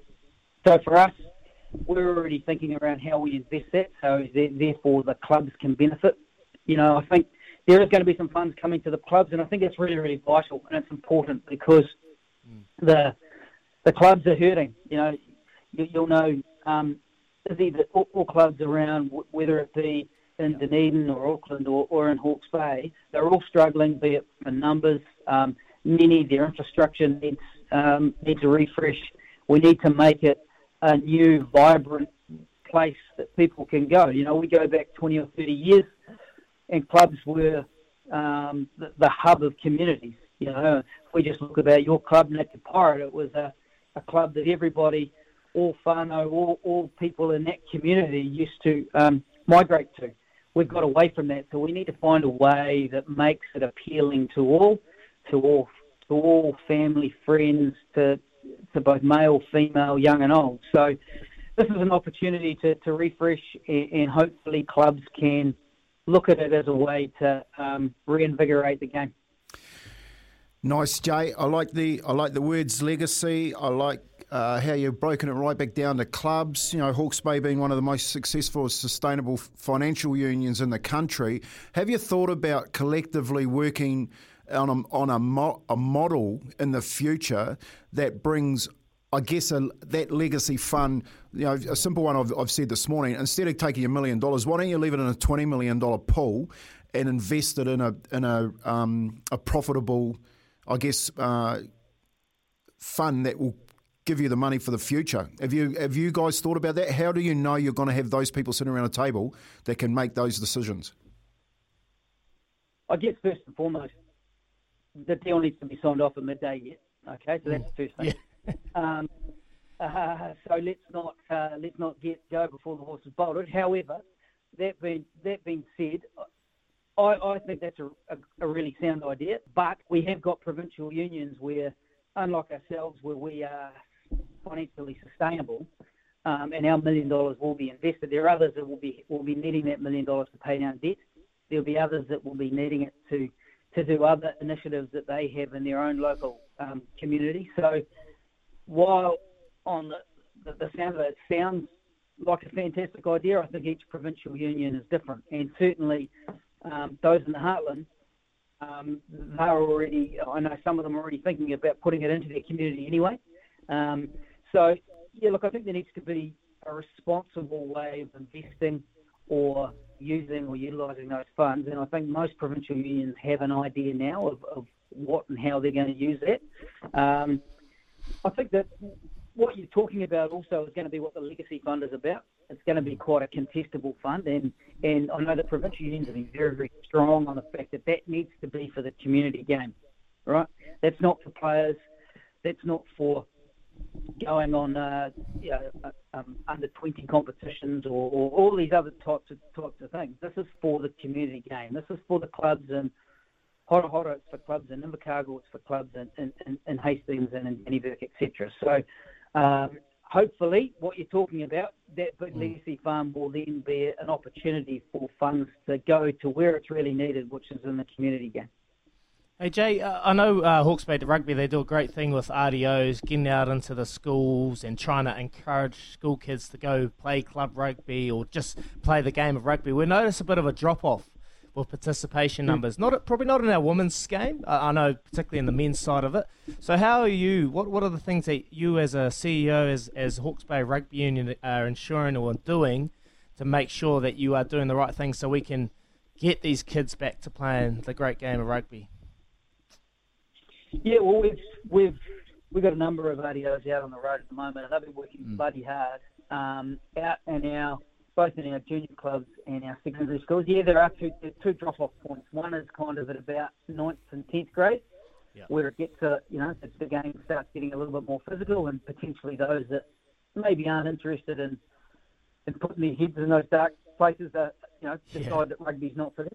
And then again at probably the teenage point of about 15, and some of it is, is a rugby issue, and that's without a doubt, and, and there's some real challenges in rugby. But I also think some of the things that we talk about are also a societal issue. Um, and, you know, rugby being the, the code it is and the profile it is, it probably, you know, gets a little bit a little bit of punished with a bad, a, a brush. But, but the reality is young 15, 16, 17 year olds have got so many more opportunities to do things than when I was growing up and when when, when you guys were, were growing up, and, and it is a totally different world now. So we've got to work hard at trying to find um, ways that we can get more people engaged in the game, whether that's by playing. We're doing things here. Um, so as an example, we've got a team of Flaxmere College for the first time in 11 years, which is which is amazing. Awesome. Um, Emmy McNichol, who, who uh, has recently retired, um, is, is an RDO and he's working really hard in our co-ed schools. And we've also got uh, Jordan Tungdaddy, who's at our, our local total immersion school. They've got a young team that, that we've got uh, playing for the first time. They're playing on their own as opposed to part of the Ahuriri team. So we're working hard. We've got our under 85 KG grade, which we started this year, which is four club teams. So look, we're working hard, but it's Mm. not an instant, it's not an instant um, answer, and it's just something that I think Hawke's Bay has to keep working on. Um, this is a rugby province, as you know, Izzy, and, and we Yeah. love our we love our code here, and, and, and our clubs are working really, really hard to try and keep the game sustainable. But it's actually a, it's a it's a sporting province, you know, like whether it's cricket or canoe polo or whatever, people are into it. So we just keep got to keep working hard. Um, the funds will help because we'll be able to put more RDOs on the ground. We need to think about things like uh, coach coaches and working in and getting better coaching, making sure that the people that are playing the game are are, are enjoying it. You know, there's there's lots of stuff out in there around why basketball's so successful. Well, it's inside, you're playing, you're touching the ball all the time. It only goes for 40 minutes. It's really quick. You don't have to do 35 scrums. I love doing scrums, but others don't. So, you know, this is a Covered this sort of stadium in McLean Park, eh? Covered stadium? What do you think? mate. I'm not sure a million bucks is going to get there. You can barely buy a house. But, um, yeah, Hey. look, I think, you know, yeah, sorry. Oh, Jay, I was just going to say, mate, um, a massive shout out to you for coming on today before the vote at, at midday, you said, uh, to talk a little bit about the Silver uh, Lake deal. I just, look, I want to go back to the Silver Lake deal, okay? I just, I, you know, for me, I'm a little bit older than the boys and, and thinking a little bit differently. How do you stop the cronyism? You know, so you get this money, you get a legacy fund, you put it all into a fund, and then all of a sudden the cronies decide to step up and sit on boards, and before you, before the ten dollars that gets put down to the club that you want to create all these RDO and all these programs, the ten dollars wilted down to one dollar because it goes through so many boards and, and advisory groups and, and systems and structures that um, wilter that fund away. Have the cl- have the the um, provinces talked about that to safeguard that fund coming down to them in the in the in the entirety? Yeah, look, there's been some discussion, and I'm sure there'll be lots of uh, uh, media dialogue in the, in the coming days and weeks as, as hopefully, if, if this deal gets across the line, um, around what that looks like. You know, look, we've we've been really the one of the reasons why we've taken so long to make sure this is right is, is exactly what you're talking about there, is around ensuring that the right people are sitting on that Comco board, right, who are distributing and executing the funds and where it's going to go to, because there has to be people that have club and community rugby at heart. Uh, just going back on in terms of RDOs and things, there is a major uplift in, in, in funding as part of this deal, which should, you know, most provincial unions now will have a lot more funding to be able to do that stuff. So there shouldn't be a crossover. But you're right, there needs to be some real uh, parameters and I, I, guess some rules of engagement around how the, the, the legacy fund works. And I think that's probably the critical piece. And that's the things that we've been working on over the last four or five months to, to get to a place where we think the deal is right for rugby. Jay Campbell, CEO of Hawke's Bay Rugby, mate. Absolutely outstanding this morning for you to come on and share your time. You're a busy man. We appreciate it here on Izzy and Kempy for breakfast. All the best today. We'll hear more come midday, but all the best, mate, going forward. And go the Magpies. Big signing yesterday. Tom Parsons, how good. Well done. Any more signings quickly, just before we go? Any more signings? Any more else you got coming up? Anything else you want to lead us into? Oh, mate, look, you know, we're, we're, we're staying local, um, but there'll be a couple of couple, couple of announcements later on in, in June as we head towards our first Shield game against South Canterbury on the on the 29th. So, yeah, exciting times, mate. We've got to go and try and retain the Shield. Never easy. Never easy, but Ranfurly Shield country, Hawke's Bay. Beautiful. Smithy's sitting there. Smithy. Smithy's sitting there in his room. He would have loved that, Jay Campbell. Proud Hawke's Bay man. Good to chat with him. Well done, Louis. Yeah, nah, no, no, not me, Jay. You know, that, that, that being that forthcoming on a bit day like that, that is a huge, huge round of applause. Um, that that's awesome and just speaks with real clarity and real passion Oh, and real love and that. honesty and honesty and just genuineness about the game of rugby. And hey, Hawks it should be worth pointing out again. Hawke's Bay is one of the only uh, provinces, Izzy, that has been able to do it and be sustainable. And they are they are you know are looking like a good. There is lots to be positive about, but it's not through a lack of hard work. So you should be proud of your province, mate. Mate, I, I said at the start, they've got some beautiful minds in the boardroom. Some very successful business minds. They have a real understanding of the world and how it's run and how this big company should be run and how they can remain sustainable. So, like, awesome work. Because that was my questions at the start of this, um, Kempi, was yes, this money's all good and, and great, you know, going to get a million bucks, but that could just be dwindled down just at a blink of an eye. Yeah, how million- are they going to sustain? How are they going to look forward that it lasts for a long time? Legacies. Million dollars ain't ain't a you know when you when you said put a roof on, they, he answered that perfectly. Well, a million dollars ain't going to do that. It's not a hell of a lot of money. The interesting part he said was that some unions are going to do it to pay off debt. Um, yeah, look, they need to think a little bit better um, about how they do that because debt is always debt, and they could probably grow a fund to pay that debt off in the future. Yep, well said. 21 minutes past eight this morning, Izzy and Kempi for breakfast. That was Jay Campbell, Hawke's Bay Rugby CEO. Again, a massive thank you to him. And today is, you can't, un, uh, we, we cannot overstate how big today is for a day. Lots of good feedback on Izzy's stadium rant. Disgusting. Kibosh down there, is he? It is so hard to Mate, watch. throw your head in the ring, it's he down there in so Christchurch. hard. Yeah, go run for council. Go run for council. Go Yeah. run for council, Daggy. Uh, double eight, double three. What, uh, if you're in Christchurch, Only time I got political was I nearly got fined 20 grand, so I won't do that again. Give us a call on the Get Outside phone line 0800 150 811. If you're down there in Christchurch, 1260 AM, give us a call or send us a message. How out of 10, how right was Izzy with that rant? And if you disagree, that's fine too. Come give it to him. Mm-hmm. He's going to have to work on his arguing arguing skills if he's going to be a counsellor. 22 Straight to the heart. 22 minutes past 8 Izzy and Kempy for breakfast here with Chemist Warehouse. Great savings every day. Listening to Izzy and Kempy for breakfast on SENZ. It's Harness Racing New Zealand Pacing for Purpose Season 2. Yes, it absolutely is. Uh, and we need to find a winner. So we're looking at Cambridge, and I'm just trying to find the race that we're in. Looking at race number, oh, the race I cannot find, but I'll tell you who we're backing. We're backing first class, nice run, fresh up, and could improve. It's in the junior drivers racing, racing at Cambridge. So $50, tip, a $50 bet via.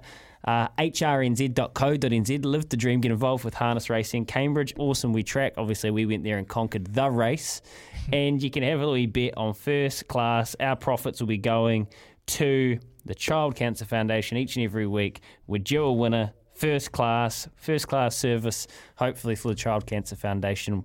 Get a little top up tomorrow night at Cambridge Raceway. You can go find those markets when they're up at tab.co.nz. Paul Mawati is on the line. Morning, Paulie. Yeah, morning, boys. Morning, Paulie. Well, well, well.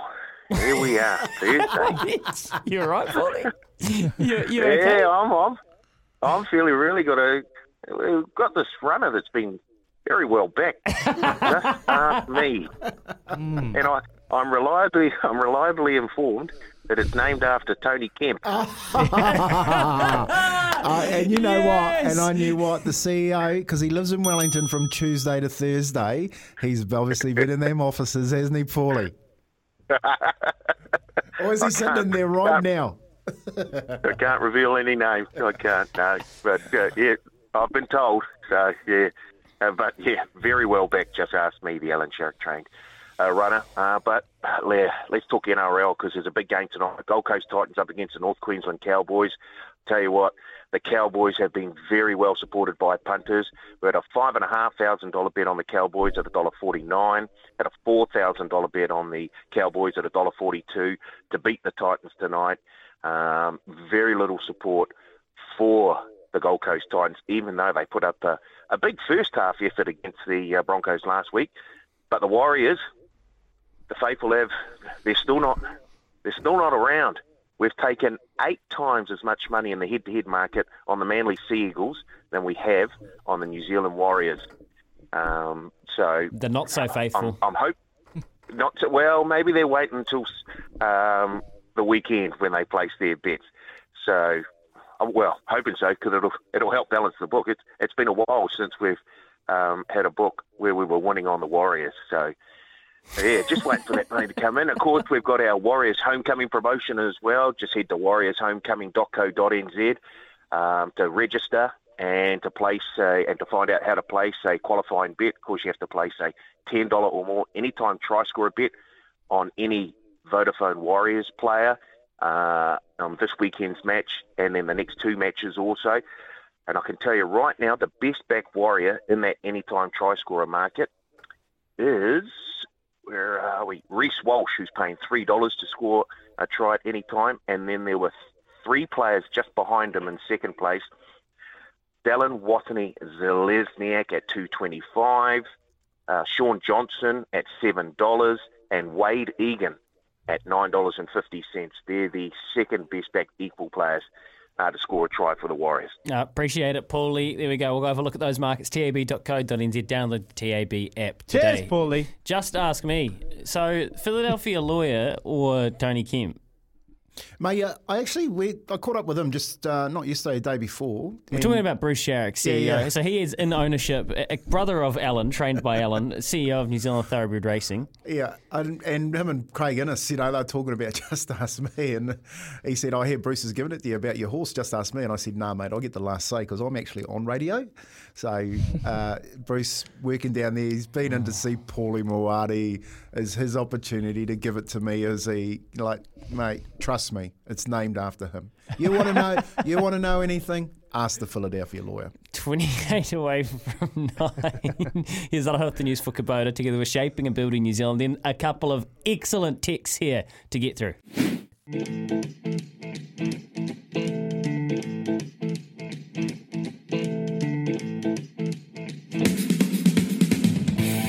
SENZ, they're into stoppage time in the Ukraine versus Scotland football game going on right now. Ukraine leading 2 1. Uh, that'd be a nice story, of course, although Scotland has just put a lovely through ball through and they are hot on attack. Uh, we've got Roland Garros going on, Ruud and Rune. Uh, Ruud is one set up, locked at three each in the second. And we spoke to Jay Campbell, CEO of Hawke's Bay Rugby, this morning ahead of the Silver Lake vote, just to get his read on things. They're a successful province down there. You could tell he's feeling pretty positive about it. Look, the provincial unions have done, I think, we've done our due diligence. We've worked really hard to try and ensure that this is the best deal for rugby. There you go. The best deal for rugby. That is really, really cool to hear from him. Uh, obviously, he did make the point that, look, the vote has to go through. And I think if you read Liam Napier's piece in the Herald this morning, hey, there's some angst. And Auckland, in particular, one of the larger provinces, feeling a little bit worried about this. You can text us double eight double three for our great All Blacks selection. Who is your starting hooker? Yesterday, Ethan de Groot took the loose head jersey. Who's your hooker? Lots of votes for Codie Taylor, a couple for Taukei'aho. Um, we've had one person say, Kimpy, good to hear you have joined the dark side. Put the eye patch on. That's good of you, Kimpy. Yeah. I'll tell you Thanks, what, Adam. if Izzy's going to keep giving me tops, I'll happily wear that eye patch. happily. Oh, Cheap oh, date. Oh, free daggy. Free daggy. Oh, mate. Love it. Love it, Kippy. Oh, good. Izzy, Good what, Yeah? about, what about this text here? You, you, you get into this one, mate, because this is a passionate Christchurch resident. I have to start with a little bit of a laugh, and Smithy will be laughing at this as well. Love seeing Smithy on the other side of this. Izzy, oh, when Izzy posted, he was voting national on election day. What an idiot. He didn't say that. I just called myself an idiot. Uh, anyway, boys, carry on. Boys, as a Christchurch resident, it just continues to astound me how incompetent our council is. They're blowing millions in cycle lanes whilst there's still roads stuffed from the earthquake. They throw millions at the town hall while stadium site sits growing weeds. They introduce rate increases for projects that are irrelevant, but won't ask to get a private sector to contribute to stadium. It's, distinct, it's disgusting, and I'm sick of it. We have now had 12 years of a scaffold jungle at League Ground, and it's rubbish. And that is from a passionate, passionate kid. What's wrong with the league ground? No, no, it's, it's You just took it. You just took it. Mate, it's not fit for purpose. That's what's wrong with it. We'll quite happily take that as our training ground, the Southern Bears. Yeah, yeah, that could be the training complex. Perfect. 100%. It's still got its role to play in this situation, but it's just past its use by date, Uncle. It just needs to Mm. move forward, and at the moment, we can't get any traction. Now the the budget's blown out to 683 million. Originally going to be 442, and now it's just blowing out. Daggy, talk to me though, because the Razor Crusaders have turned the Scaffold Palace into an absolute fortress. That long walk out, what does it take you, like 800 metres to get to the field?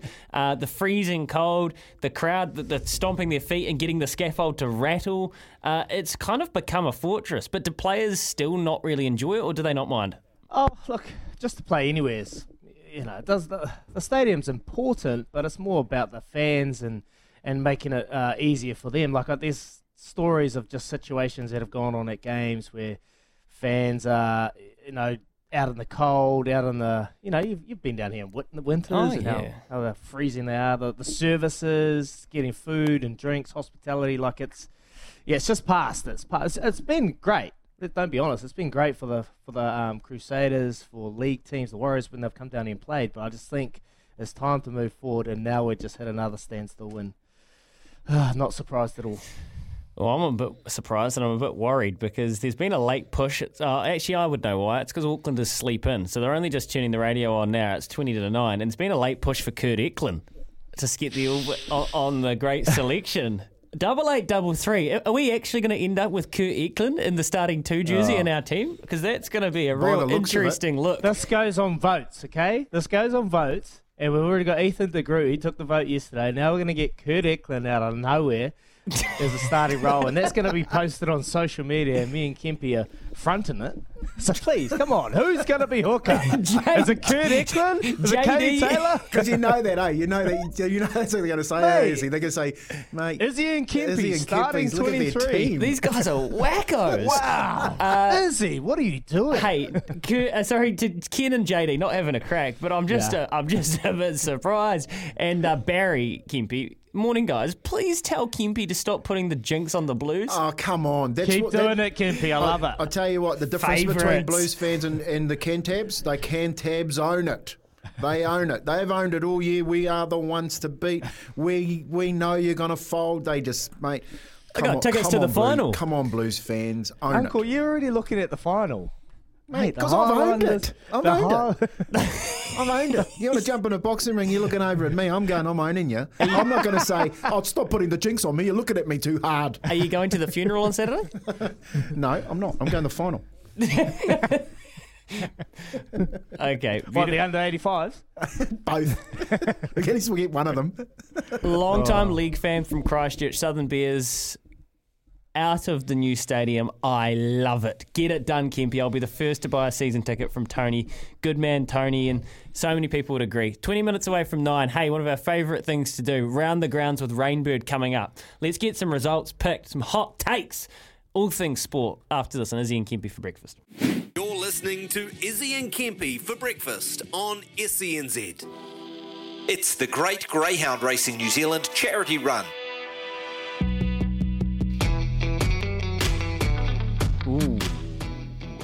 For Child Cancer Foundation. Oh, Izzy's got a cat.